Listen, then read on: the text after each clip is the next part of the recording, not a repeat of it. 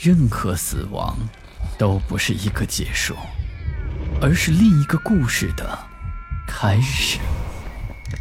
操纵这一切的是飘在背后的幽灵，还是隐藏在人心的恶鬼？欢迎来到霸天鬼话。晚上好，我是霸天，今天过得还好吗？作为社畜的一员，今晚我准备将这个诡异的办公室故事分享给你。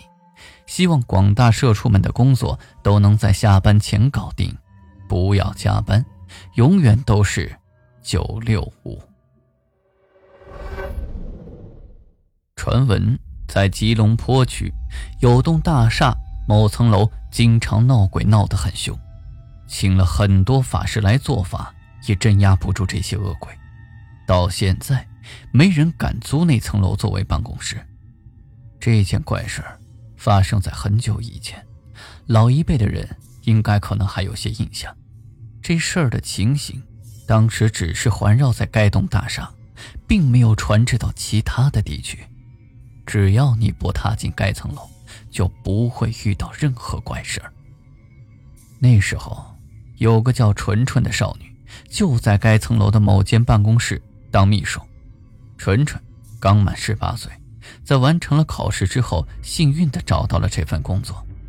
可能年纪尚小，资历不够深，他通常是不会迟到，也不会早退，还会在上班前的一个钟头到达公司，而在下班后又多逗留几个钟头来完成工作。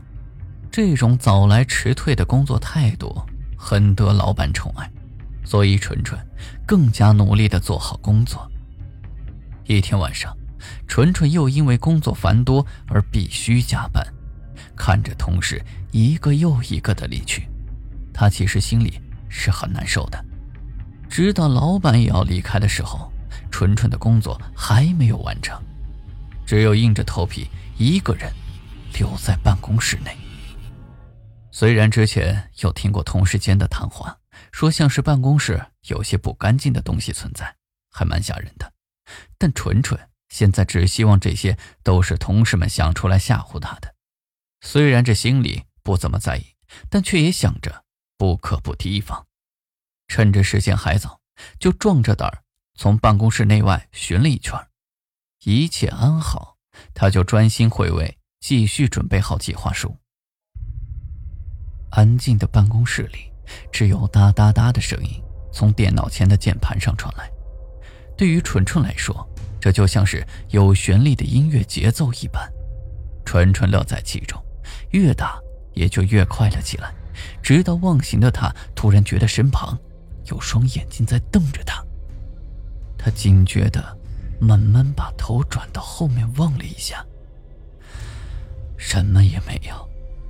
他想，一定是心里在作祟，于是又开始打起字来。而就在这个时候。后面的厕所突然传来了冲水的声音和开门的声音，这吓得纯纯直接跳了起来。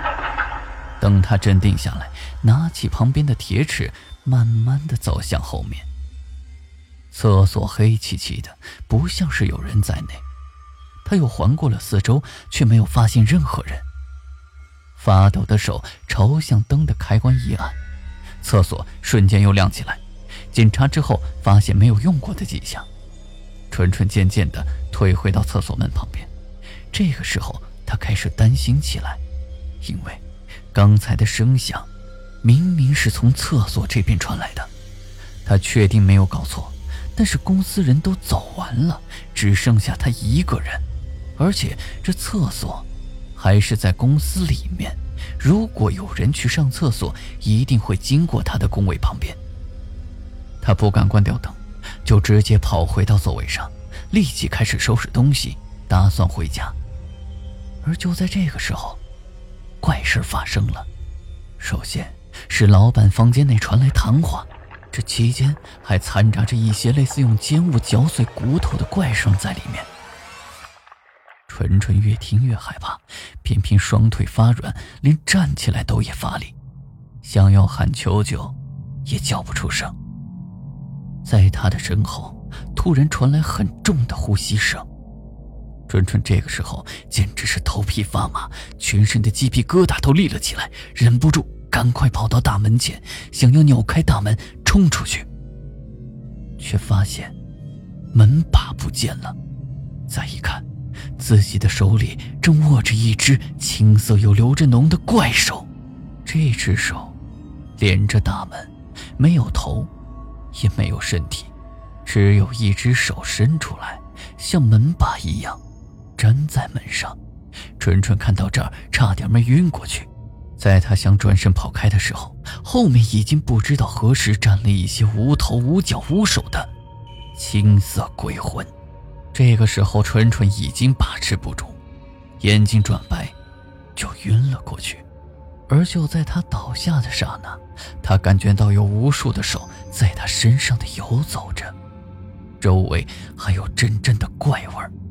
像是血腥味耳旁也响起了刚才的奇怪声音，而这次的距离是那么的近。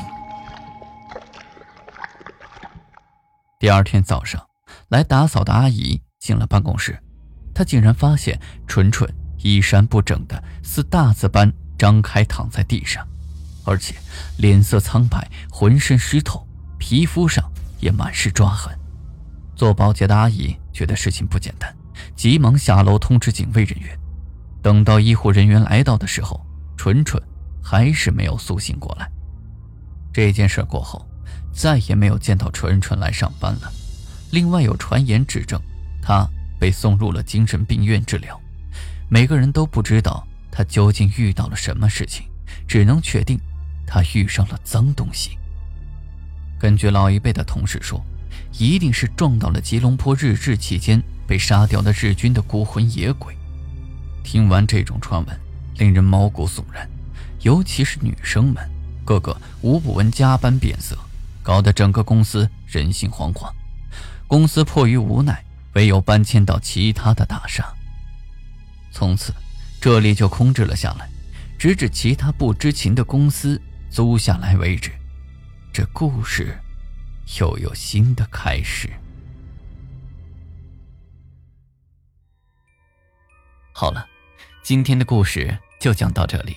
我是孙霸天，听完故事记得订阅、关注、评论，也辛苦各位动动发财的小金手，给霸天鬼话一个满分好评，让主播有更新的动力。午夜论奇案，民间言怪谈，这里是霸天鬼话，我们下期再见。